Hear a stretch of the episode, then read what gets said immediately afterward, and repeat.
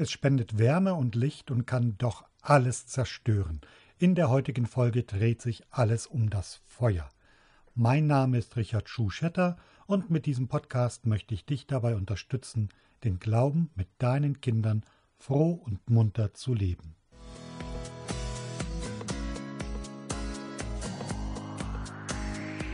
Froh und munter! Der katholische Podcast für Eltern.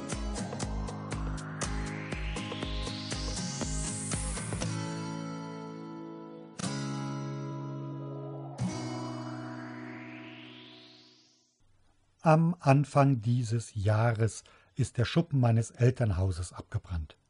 Das war eine helle Aufregung und natürlich auch ein Schock. In allem Unglück war es dennoch ein großes Glück, dass kein Mensch zu Schaden kam und auch ein Übergreifen der Flammen auf mein Elternhaus verhindert werden konnte. Trotzdem wirkt so ein Brand noch eine ganze Zeit nach, und die Dinge, die dem Raub der Flammen zum Opfer fielen, sind für immer verloren. Natürlich war einiges dabei, das schon lange keinen besonderen Wert mehr hatte. Anderes hatte vielleicht nur noch einen ideellen Wert als Erinnerungsstück, und natürlich entstand auch ein nicht unbeträchtlicher Versicherungsschaden.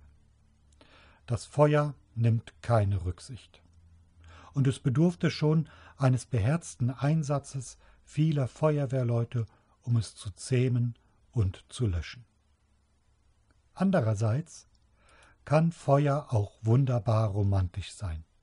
Ein kleines Lagerfeuer in einer lauen Sommernacht mit Geschichten und Liedern und Stockbrot, ein brennender Kamin an einem kalten Winterabend, das warme Licht von Kerzen bei einem festlichen Mahlzeit. Die Zähmung des Feuers ist vielleicht eine der wichtigsten Errungenschaften der Entwicklung des Menschen. Und manchmal muss man sich in Erinnerung rufen, dass seit Jahrtausenden das Feuer die einzige Möglichkeit neben Sonne und Mond war, Licht und Wärme zu haben. Die erste funktionierende elektrische Glühbirne hat vor gerade einmal 160 Jahren geleuchtet. An Ostern werden traditionellerweise in vielen Regionen Deutschlands Osterfeuer entzündet. In diesem Jahr natürlich nicht, weil Menschenansammlungen nun wirklich kontraproduktiv in der Pandemiebekämpfung sind. Aber selbstverständlich kann dieses Feuer wunderbar christlich gedeutet werden. Und dennoch sind sie ursprünglich kein christlicher Brauch, sondern heidnischen Ursprungs.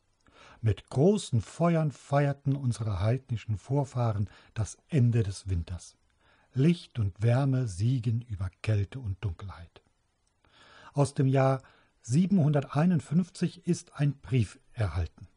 Der heilige Bonifatius, der Apostel der Deutschen, schreibt an Papst Zacharias und fragt nach, wie er denn mit dem Brauch des Passachfeuer umgehen soll. Wie das so ist, wenn Rom gefragt wird, gibt Rom eine Antwort. Mit diesen keltisch-heidnischen Bräuchen die man in Rom gar nicht kennt, will man nun wirklich nichts zu tun haben, und der Papst möchte, dass diese Feuer verboten werden. Aber natürlich wird nicht immer in unserer Kirche auf den Papst gehört. Heute ist das Osterfeuer ein fester Bestandteil der Liturgie in der Osternacht. Ein Feuer wird entzündet. Oftmals werden alte gesegnete Palmzweige und manchmal auch heilige Öle mitverbrannt. Die Asche wird aufgehoben für den Aschermittwoch im kommenden Jahr, und an diesem neuen Feuer vor der Kirche wird die Kerze entzündet und unter dem Ruf Lumen Christi, also das Licht Christi, wird diese Osterkerze in die Kirche getragen und von ihr ausgehend dann alle anderen Kerzen angezündet. Das Licht wird weitergegeben und ganz allmählich wird es hell in der Kirche. Was für ein eindrucksvolles Zeichen. Für uns Christen ist Jesus das Licht der Welt.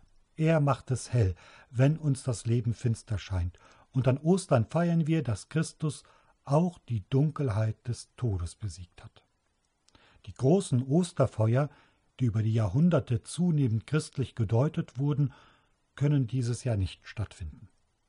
Aber wenn es heute dunkel ist, dann könnt ihr vielleicht als Familie ein kleines Feuer entzünden.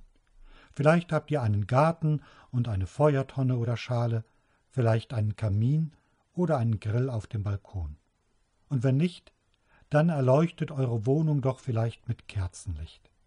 Aber natürlich nur mit der gebotenen Vorsicht, damit aus dem Licht der Hoffnung nicht plötzlich ein Höllenfeuer losbricht. Wenn ihr am Karfreitag eure Klagen auf Zettel geschrieben habt, dann könnt ihr sie heute ins Feuer geben. Feuer hat nämlich auch eine reinigende Wirkung.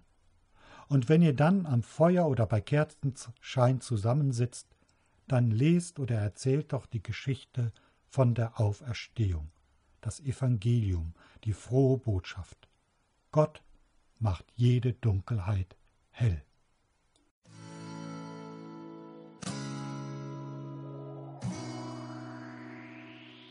Morgen ist es soweit, da feiern wir das große Fest, das höchste Fest der Christenheit, die Auferstehung Jesu.